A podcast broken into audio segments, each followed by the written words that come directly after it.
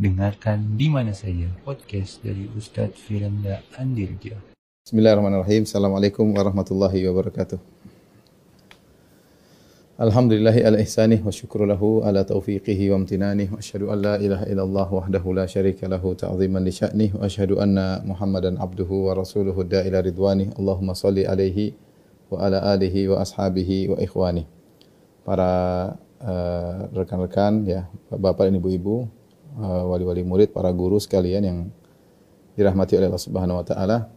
Uh, pada kesempatan pagi hari ini kita membahas topik yang sangat penting yang mungkin uh, banyak di antara kita yang mengalaminya yaitu ketika anak-anak tidak sesuai dengan harapan kita ya.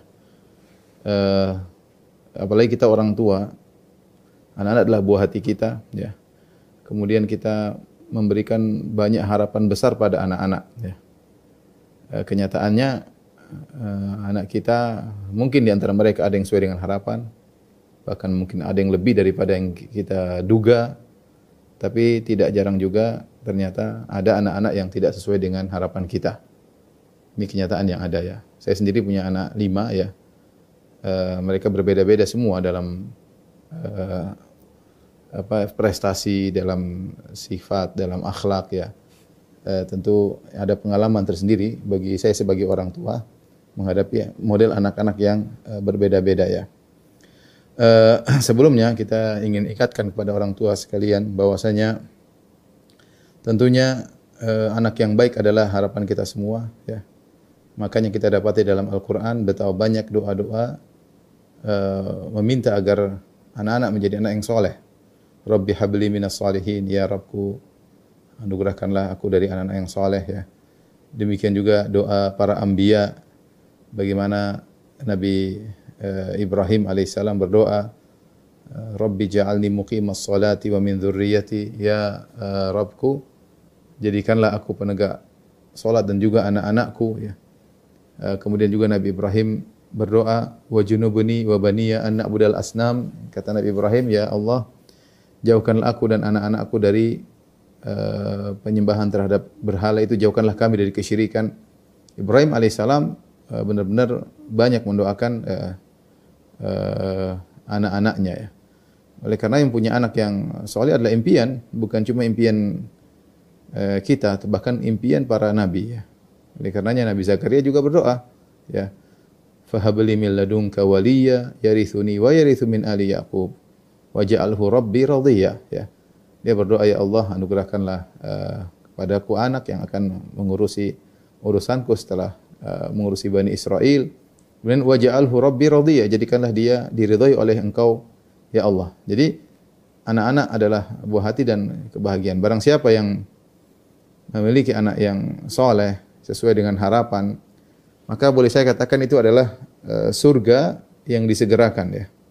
Surga yang disegerakan. Betapa bahagia kalau kita lihat anak-anak kemudian mereka nurut, kemudian mereka senang baca Quran, kemudian mereka tidak bikin permasalahan ya. Uh, sehingga benar-benar anak-anak membawa kebahagiaan ya. Makanya Allah mengatakan al-malu wal banuna zinatul hayatid dunya. Sungguhnya harta dan anak-anak adalah perhiasan dunia. Bahkan boleh saya katakan anak-anak yang soleh, anak-anak yang taat itu lebih indah daripada harta ya, lebih indah daripada harta. Dan ternyata uh, kebahagiaan tersebut bukan cuma di dunia, bahkan berlanjut di uh, di alam yang lain ketika uh, seorang sudah meninggal dunia maka anaknya yang soleh akan selalu mendoakannya. Makanya Nabi sallallahu alaihi wasallam mengatakan idza mata ibnu adam in qata'a amalu illa min salas. Jika seorang anak Adam meninggal terputus amalnya kecuali tiga di antaranya waladun soleh jadi ulahu anak soleh yang mendoakannya. Bahkan di akhirat anak yang soleh bisa saja memberi syafaat kepada orang tuanya sehingga derajatnya naik. Allah Subhanahu wa taala berfirman, "Walladzina amanu wa taba'atum dzurriyyatuhum biimanin alhaqana bihim dzurriyyatahum wa ma alatnahum min amalihim min syai'." Orang-orang yang beriman kemudian diikuti oleh anak keturunan mereka, zuriyah mereka, uh, alhaqna bihim dzurriyyatahum. Maka kami akan menjadikan anak-anak mereka setara dengan mereka levelnya di surga. Kata para ulama, ini juga berlaku sebaliknya. Jika anak-anak ternyata lebih tinggi levelnya di surga, orang tua bisa terangkat dengan keberkahan dari anak-anak uh, tersebut. Uh, ini semua apa namanya uh, yang kita dapat di dalam Al-Quran kemudian juga hadis-hadis perhatian untuk uh, bagaimana uh, anak-anak ya. Intinya syariat benar-benar memberi perhatian yang besar terhadap uh, anak-anak. Namun tadi kita dapati bahwasanya terkadang anak-anak uh, tidak sesuai dengan harapan. Ya. Makanya Allah mengatakan wa'lamu annama amwalukum wa auladukum fitnah. Ketahuilah bahwasanya harta kalian dan anak-anak kalian adalah fitnah. Anak ternyata Eh, kadang-kadang bikin masalah, ujian bagi kita. Allah namakan fitnah berarti ujian ya. Bahkan uh, Allah mengatakan terkadang anak-anak bikin membuat kita terjerumus dalam kesalahan. Ya. Ya ayyuhalladzina amanu inna inna min amwalikum aw aw min azwajikum wa auladikum aduwwal lakum fahdharuhum. Wahai apa namanya ketahuilah bahwasanya di antara istri kalian anak kalian ada yang menjadi musuh bagi kalian maka waspadalah. Apa maksudnya jadi musuh, menjadi fitnah? Maksudnya terkadang anak-anak menjerumuskan orang tuanya ke dalam uh, kesalahan ya, dalam kemaksiatan ya. Seperti Nabi SAW mengatakan bahwasanya al-aulad tentang anak-anak adalah mabkhalatun wa eh, majbanatun. Anak-anak itu bisa bikin orang tua jadi pelit karena terlalu mikir anak-anak sehingga akhirnya kurang bersedekah. Anak-anaknya semua dituruti, ingin ini beli, ingin beli anu. Terkadang menjadi majbanah, datangkan rasa takut. Sebagian uh, kalau ada hal-hal yang perlu perjuangan tidak jadi berjuang gara-gara mikirin anak-anak. Jadi memang anak-anak uh, selain dia merupakan perhiasan yang indah, uh, merupakan salah satu sumber kebahagiaan, terkadang bisa menjadi fitnah dan musuh sebagaimana firman Allah Subhanahu wa taala. Dari sini uh, kita tahu bahwasanya uh, uh, terkadang anak-anak uh, tidak sesuai dengan apa yang kita harapkan. Nah, bagaimana kita mensikapi anak-anak yang seperti itu ya. Ikhwan dan akhwat bapak dan ibu dirahmati Allah Subhanahu wa taala. Uh, yang pertama harus kita ingat dan kita camkan bahwasanya mendidik anak-anak adalah ibadah. Menterbiah anak-anak adalah ibadah. Ibadah yang Allah bebankan kepada kita sebagai orang tua, ayah dan ibu, ayah dan ibu. Alhamdulillah adanya sekolah ya, seperti Madinah Islamic School atau sekolah-sekolah yang lainnya. Itulah membantu kita dalam menjalankan kewajiban tersebut. Tetapi bukan berarti tanggung jawab di tangan mereka, tidak ya. Itu sarana yang membantu kita untuk bisa menunaikan kewajiban kita. Tetapi bukan bukan tanggung jawab di tangan mereka. Ada kesalahan sebagian orang tua ketika meletakkan anaknya di pondok misalnya. Seakan-akan hidayah dan kesesatan anak tersebut bergantung pada pondok tadi ya. Sehingga dia kurang kontak sama anak-anak, entah-entah mungkin dia sudah bayar atau sudah mengeluarkan biaya sehingga uh, semua hal dia serahkan kepada pondok yang diserah dititipkan anak tersebut. Kita katakan tidak ya. Pondok, sekolah, Islamic school ya atau Islamic boarding school dan yang lain itu hanyalah saran yang bantu kita dalam rangka untuk mendidik anak-anak karena mendidik anak-anak adalah kewajiban kita. Allah Subhanahu wa taala berfirman dalam Al-Qur'an, "Ya ayyuhalladzina amanu qu anfusakum wa ahlikum nara wa nasu wal hijarah." Wahai orang-orang yang beriman, uh, jagalah diri kalian dan keluarga kalian dari api neraka jahanam, ya. Yang bahan bakarnya adalah uh, manusia dan batu, ya. Allah menjelaskan tentang dahsyatnya api neraka. Sampai-sampai api neraka itu bahan bakarnya uh, batu, ya batu yang mengeluarkan api ya. Bukan sekedar uh, kalau kita di dunia ada, bahan bakar batu seperti batu bara seperti di, di, di sana tentu batu baranya berbeda. Intinya batu jadi bahan bakar. Bahkan manusia itu sendiri jadi bahan bakar. Manusia terbakar dan membakar ya. Dia terbakar dan membakar. Mengerikan. Oleh karenanya Allah menyuruh kita untuk menjaga diri kita dan keluarga kita. Jadi dalam kehidupan kita tidak boleh egois, hanya mikirkan yang penting saya saya ibadah, mau anak-anak mau nakal, istri saya mau nakal, nggak urusan. Yang penting saya selamat. Salah. Allah mengatakan, Ya ayyuhalladzina amanu kum anfusakum wahai orang beriman jaga diri kalian. Allah tidak belum titik, masih koma. Ya ayyuhalladzina amanu ku anfusakum wa ahlikum nar. Wahai orang beriman jagalah diri kalian dan keluarga kalian dari neraka jahanam. Kemudian juga Allah Subhanahu wa taala berfirman seperti firman Allah Subhanahu wa taala, wa'mur ahlaka bis salati wastabir 'alaiha la nas'aluka rizqan nahnu narzuquk wal aqibatu littaqwa perintahkanlah keluargamu ya itu istri dan anakmu untuk sholat dan bersabarlah dalam sholat tersebut. Sabar dalam sholat, sabar dalam menyuruh mereka untuk sholat. Ya, uh, la nas'aluka rizqan, kami tidak minta rizki kepadamu. Nahnu narzukuk, justru kami yang berizki pada kalian. Maksudnya jangan sampai kalian sibuk cari rizki, ya banyak bisnis, lupa untuk ngurusin anak-anak, lupa untuk ngobrol sama anak-anak, lupa untuk jalan-jalan sama anak-anak, lupa untuk mengecek kondisi mereka ya karena terlalu banyak kesibukan bisnis ya. Di dalam rumah maupun di luar rumah sibuk melulu. Di, di rumah pun sibuk dengan HP. Ayah sibuk, ibu sibuk, anak-anak kadang-kadang terbengkalai. Uh, jadi Allah mengatakan suruhlah anak-anak kalian untuk sholat ya. Perintahkanlah mereka untuk sholat.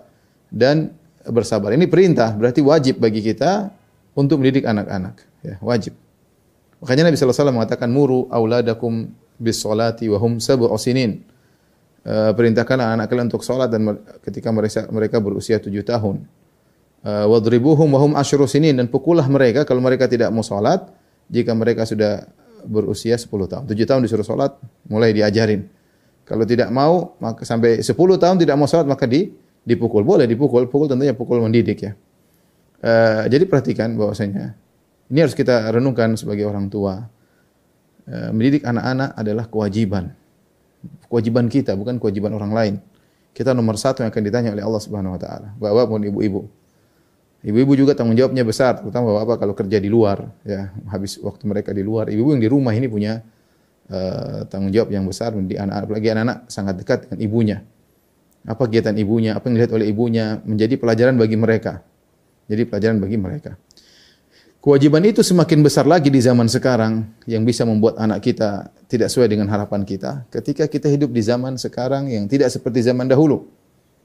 Kalau zaman dahulu kita dengar sebagian orang tua marah-marah sama anaknya, ada yang mukul pakai rotan, ada yang mukul pakai uh, apa namanya ekor ikan pari, bahkan sebagian rumah ekor ikan parinya digantung di depan, kalau anaknya nakal tinggal diajar.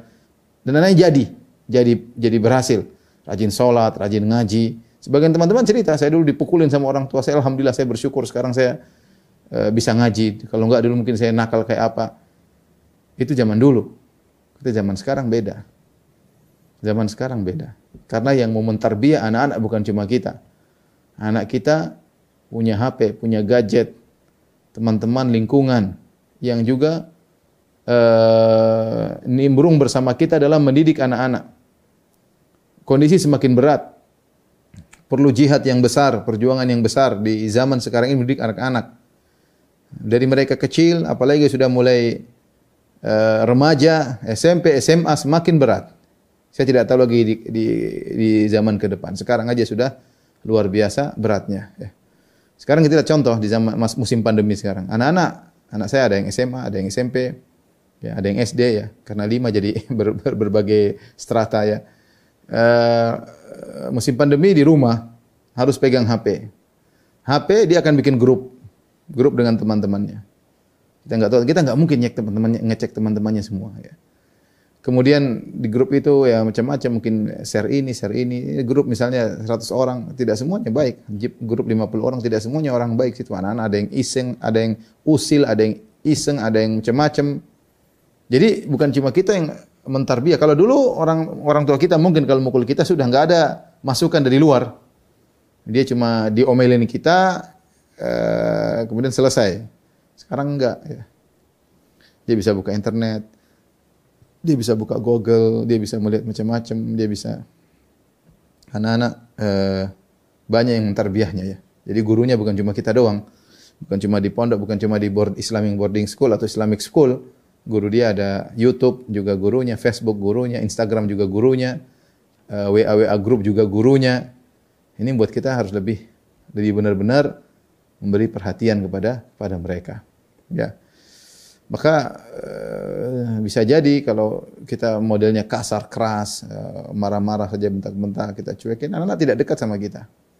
Tidak dekat sama kita, tidak sayang sama kita, tidak menghargai kita.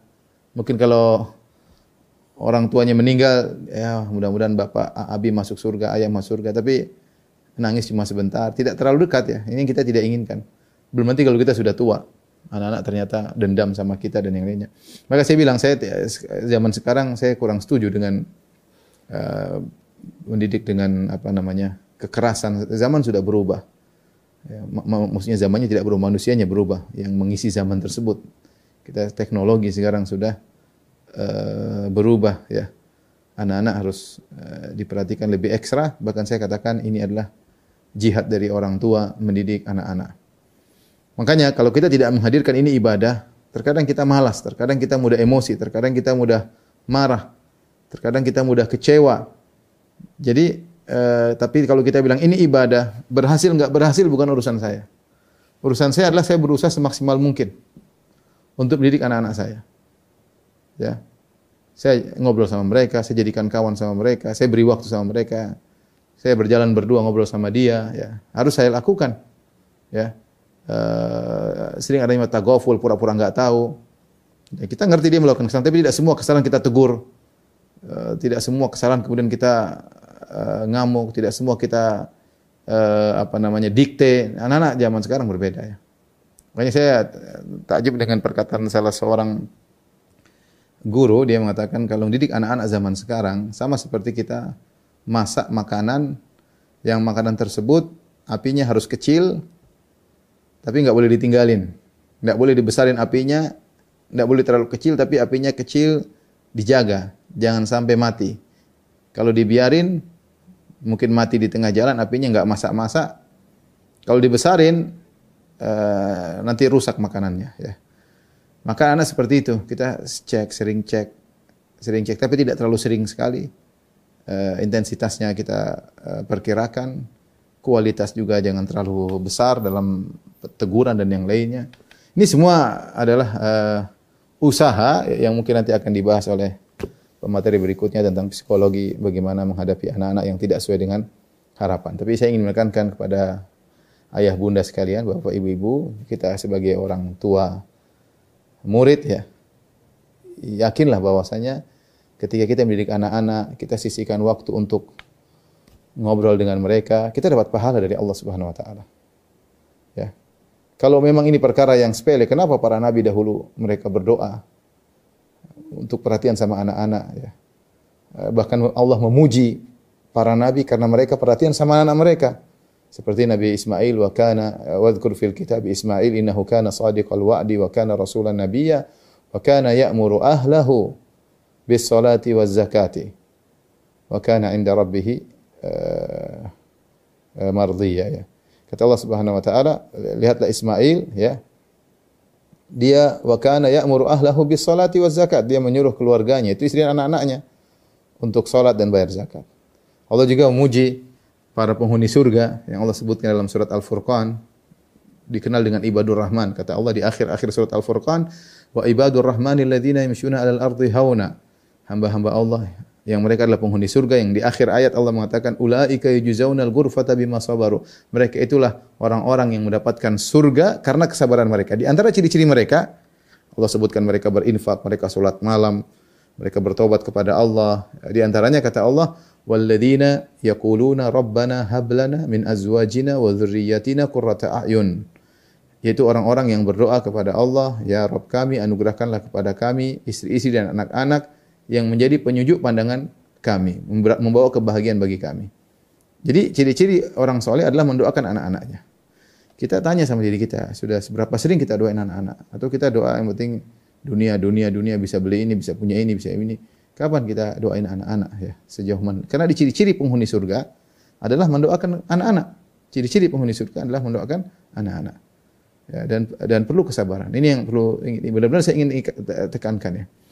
Baik, ini poin pertama. Poin berikutnya, di antara sikap-sikap yang bisa kita lakukan, kalau kita sudah berusaha uh, semaksimal mungkin didik anak-anak, sudah kita taruh di Islamic school, sudah masukkan pondok, mungkin kita datangkan guru ngaji, uh, mungkin kita datangkan juga ilmu dunia mereka, ada les matematika, les apa kayak fisika, kimia kayak apa, uh, les bahasa Inggris kayak les bahasa Arab. Kita sudah berusaha, namun anak tidak sesuai dengan harapan. Dan itu sangat mungkin terjadi. Sangat mungkin terjadi.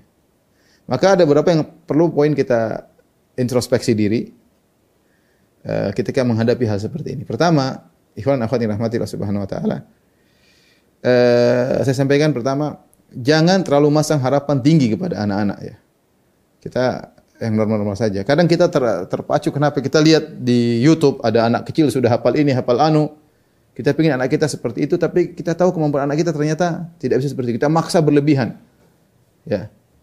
Kita ingin anak kita uh, misalnya umur eh, lulus SD sudah hafal Quran, misalnya ya, misalnya.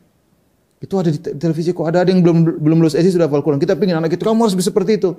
Sementara pengorbanan yang kita keluarkan untuk anak kita tidak seperti bapak anak itu. Bapak anak itu, ibu anak itu nemani anaknya mungkin 24 jam kalau bahasa kita ditemani di ini kemudian kita nggak bisa kita kerja. Pagi keluar sore udah baru pulang kadang malam baru pulang balik Jakarta terjebak dengan kemacetan. Belum lagi sibuk dengan HP nggak berhenti berhenti dunia berita ini berita anu kita ikut berita-berita tersebut. Kita terkadang berharap kepada sesuatu yang melebihi kemampuan sang anak. Bukan mungkin anaknya mampu tapi kondisi tidak mendukung. Kondisi kita sebagai orang tua tidak punya waktu banyak untuk anak tersebut Ya, makanya saya bilang ya, seorang realistis kalau bahasa kita kan realistis, lihat kenyataan. Maka uh, kita boleh punya target buat anak-anak, tapi yang yang jangan terlalu muluk-muluk, jangan terlalu uh, muluk-muluk ya. Uh, jadi kalau ya mereka kita motivasi, tapi jangan terlalu muluk-muluk. Terkadang muluk-muluk itu selain kita lihat di YouTube, terkadang lihat dari temannya.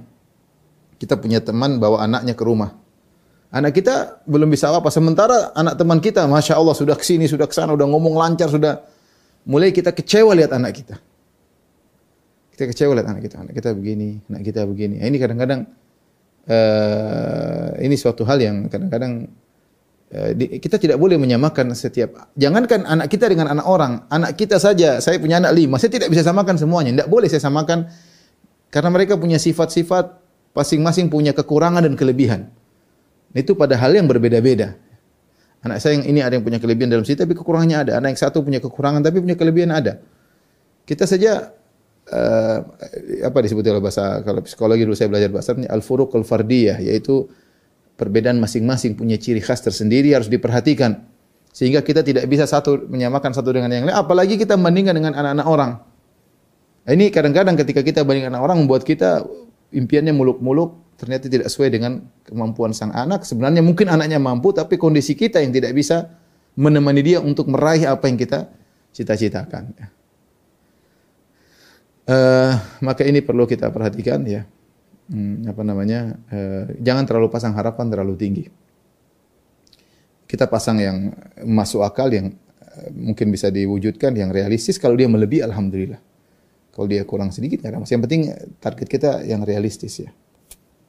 Uh, pengalaman kita banyak. Saya punya anak juga berbeda-beda ya.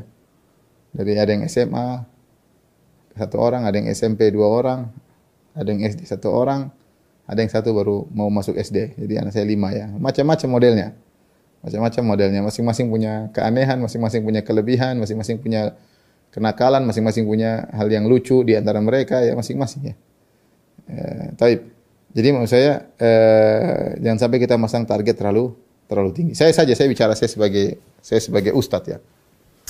Saya saja tidak bilang misalnya ya, anak saya alhamdulillah ada yang saya tidak maksudnya saya tidak bilang anak saya kamu harus hafal 30 juz dalam target sekian-sekian. Bapakmu ustadz, kamu jangan bikin malu. Enggak juga saya.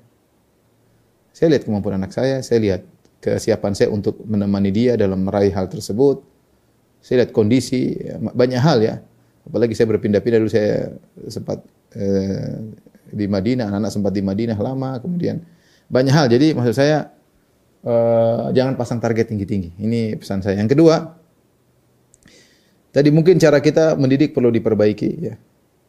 Sehingga eh, introspeksi diri, jangan merasa apa yang kita sampaikan yang terbaik. Mungkin ada yang lebih terbaik. Tidak, tidak mengapa kita sharing sharing uh, mungkin dengan psikolog atau dengan uh, mungkin bisa dengan orang yang lain, ya teman-teman ya. Tidak apa-apa. Ada metode-metode yang terbaik. Kita berusaha ini semua ibadah. Kita berusaha mencari metode, kita berusaha bertanya, eh, kita berdoa kepada Allah, eh, kemudian kita berusaha menjadi anak-anak. Itu semua adalah usaha dan semua bernilai pahala di sisi Allah Subhanahu wa taala ya.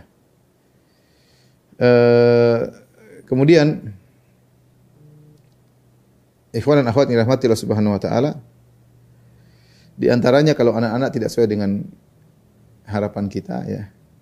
Kita lihat ya. Kekurangannya di sisi mana? Sisi dunia atau sisi akhirat ya. Anak-anak ada yang memang dari misalnya IQ-nya tidak tidak tinggi ya. IQ-nya memang kemampuannya terbatas ya. Dia belajar uh, dunia uh, sulit untuk maju, dia belajar agama juga sulit untuk menghafal. Ya kita harus ya sudah ini kita kita harus mengakui tersebut. Tidak boleh kita kemudian bebani dia di luar kemampuan dia. Ya. Kita tidak boleh membebani di luar kemampuan dia. Ya. Kalau ternyata dia tidak sesuai target bukan karena kemampuannya tapi karena kondisi maka itu mungkin mungkin bisa kita perbaiki ya mungkin dia malas padahal dia pintar misalnya atau mungkin dia terlalu banyak main game ya padahal dia mampu misalnya atau dia sering keluar malam, SMA sering keluar malam, padahal dia mampu. Ini berarti tinggal ini lebih maksudnya ada ada harapan kita untuk membuat dia lebih baik ya. Tapi kalau ternyata dia tidak mencapai tidak sesuai dengan harapan kita karena memang kemampuannya tidak ada. IQ-nya ternyata terbatas ya. Kita ajak ngomong kurang paham dan ada anak-anak seperti itu ya. ya. Dia sudah berusaha datangkan guru les ternyata nilainya tetap aja segitu. Ya udah jangan bebani dia di luar kemampuan. Tidak apa-apa dia sekolah, apa yang bisa dia raih tapi nanti kita cari kelebihan dia pasti dia pasti punya kelebihan. Saya yakin dia pasti punya kelebihan ya. Tidak semua orang berhasil ya. Tidak harus ranking satu ya. Saya kemarin baru ngobrol sama uh, kawan saya yang alhamdulillah ya. Uh, ya orang kaya raya lah. Dia bilang Ustaz teman-teman saya SMA dulu ya mereka ranking satu depan ternyata sekarang ya artinya di bawah ya. Ekonominya juga di di bawah ya Uh, bahkan ada teman saya juga yang juga ya orang kaya juga, eh, Ustaz teman-teman saya dulu yang ring-ring satu sekarang jadi anak buah saya. Jadi uh, saya yakin anak-anak pasti punya kelebihan. Meskipun dari prestasi mungkin sekolah akademis mungkin kurang, ya. Kalau dia kalau dia malas ya itu perlu kita perbaiki, kita kasih motivasi, kita kasih hadiah. Berarti memang sebenarnya IQ-nya tinggi, dia mampu ya uh, untuk meraih cuma dia malas. Ini masih mungkin kita uh, perbaiki. Tapi kalau memang asalnya dia nggak mampu, otaknya mohon maaf bebal, sulit dikasih tahu, ya dia nggak paham, ya sudah. Kita jangan memaksa lebih daripada apa yang dia uh, mampu. Ya, uh, silakan dia sekolah, ya uh, apa namanya, semampu dia. Jangan di luar kemampuan. Ya, kita kalau jadi dia pun kita susah, ya. Uh, jangan juga kita bilang dulu ayah dulu waktu masih kecil ayah begini kamu kok nggak bisa? Ya jangan kita kita nggak bisa samakan anak kita dengan kita. Nggak bisa. Ya. Nggak bisa ya. Jadi e, kalau ternyata ketidak tidak berhasil mencapai target karena kemampuan dia yang kurang ya sudah. Berarti kita harus mensikapi dia dengan menurunkan uh, level kita. Jangan terlalu tinggi tinggi dan kita ber, ber, bersikap bijak dalam menghadapi uh, anak kita. Makanya Eh, kita dapati sebagian anak ya, ternyata mungkin dari sisi uh, perkara dunia mungkin dia kurang, tapi ternyata anaknya soleh, anaknya rajin ibadah. Ya sudah, kita motivasi di situ. Ya. Sama seperti anak ada seorang misalnya, seorang kita pilih anak kita hafid Quran, kita masukkan ke pondok. Dia nggak apa-apa, nggak bisa. Ya sudah, jangan dipaksa. Kita arahkan kepada yang potensi dia yang mungkin dia bisa lakukan. Mungkin jadi pedagang kayak jadi apa, tapi yang penting pedagang yang soleh. Ya. Eh, yang penting jadi pedagang yang soleh. Yang penting anak kita, ya saya bilang yang penting anak kita itu soleh, ibu-ibu. Uh, Bapak bin subhanahu wa ta'ala. Yang penting dia nurut. Kemampuan dia, prestasi akademisi dia, ya, terkadang tidak tinggi, tidak ada masalah. Yang penting dia baik. Ini sekarang zaman banyak kerusakan, anak-anak nakal. Kita jalan di Jakarta, anak-anak, aduh kasihan anak-anak muda ya. Tak waktu nggak ada kerjaan, malam-malam begadang, kasihan saya lihat ya. Ya masih nggak ada yang ke masjid, nggak ada yang ke anu. Ya sudah, anak kita yang penting dia baik, dia nurut. Ya kalau nakalnya masih wajar, biarin aja ya. Uh, kita juga dulu seperti itu maksud saya ya. Jadi uh, jangan membuat dia melebihi kapasitas kapasitas kemampuannya. Kalau dia nggak mampu jangan di, uh, dipaksa. Sering kalau kita melihat anak kita mungkin yang memiliki kekurangan dan itu ter ter terus terang menyedihkan kita ya. Misalnya anak kita lagi main sama anak orang. Anak orang ternyata pintar banget anak kita lambat Terkadang ada sesuatu di hati kita, tapi kita hibur diri kita. Ini ujian ya. Anak kita seperti ini ya. Saya punya teman-teman yang memiliki anak-anak, mohon maaf yang autis ya. ya kalau dibandingkan dengan sebagian kawan yang punya anak mungkin lambat, yang mungkin ada saya kemarin dapat rapot uh, ada anak anak kawan saya lihat rapotnya, masya Allah merahnya banyak banget ya. Dia tidak bukan dia bukan dia ya mungkin agak nakal dikit, tapi memang kemampuannya nggak ada.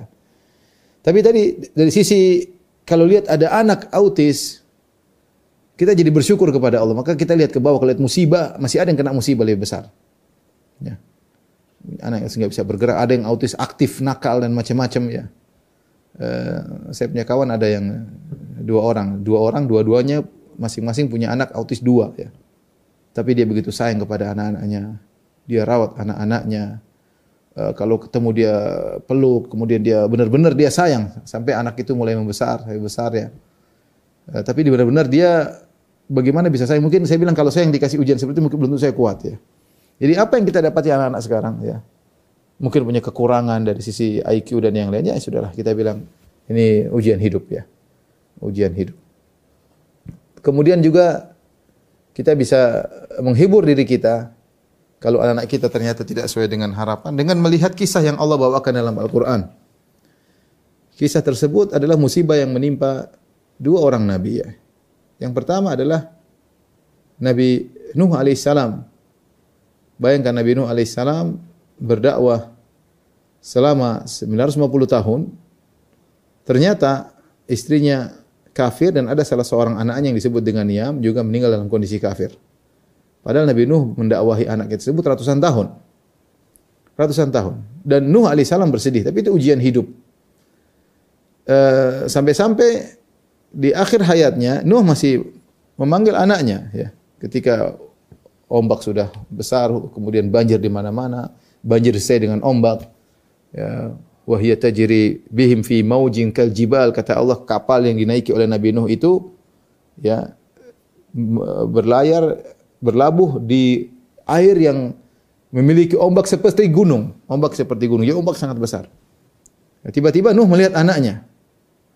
Wa nada Nuhun ibnahu wa kana fi ma'zilin. Tiba-tiba lihat anaknya lagi sendirian, tidak lagi sama teman-temannya. Sama teman-temannya kafir mungkin semakin sulit untuk didakwahi. Kebetulan lagi sendirian. Kesempatan bagi Nuh alaihissalam untuk mendakwai anaknya. Ya bunayyarkam ma'ana. Wahai putraku, naiklah bersamaku. Wala takum ma'al kafirin. Jangan ikut orang kafir. Saya menakjubkan lihat Nabi Nuh dalam kondisi seperti ini. Ini anak sudah dia dakwai ratusan tahun dan bagaimana sifat bapaknya yang sangat sayang kepada anaknya. Dia tidak mengatakan, "Eh, anak nakal, eh brengsek lu." Tidak, tidak. Abi kan udah bilang, ayah kan udah bilang, kau makanya jangan bebal kepalamu di sebentar lagi, mampus kamu. Enggak. Dia baik, Nabi Nuh panggil dengan penuh kasih sayang. Ya bunaya, dia tidak mengatakan ya ibni, wahai putraku, tapi kalau bunaya itu lebih lebih apa ya? Wahai ananda kalau bahasa kita lah. Wahai ananda. Bahasa yang sangat lembut dari seorang ayah kepada anak. Ya bunaya, Wahai anda rekam ma'ana, naik dulu ke kapal. Seakan-akan Nuh mengatakan, kamu naik dulu lah, nanti kita diskusi belakangan.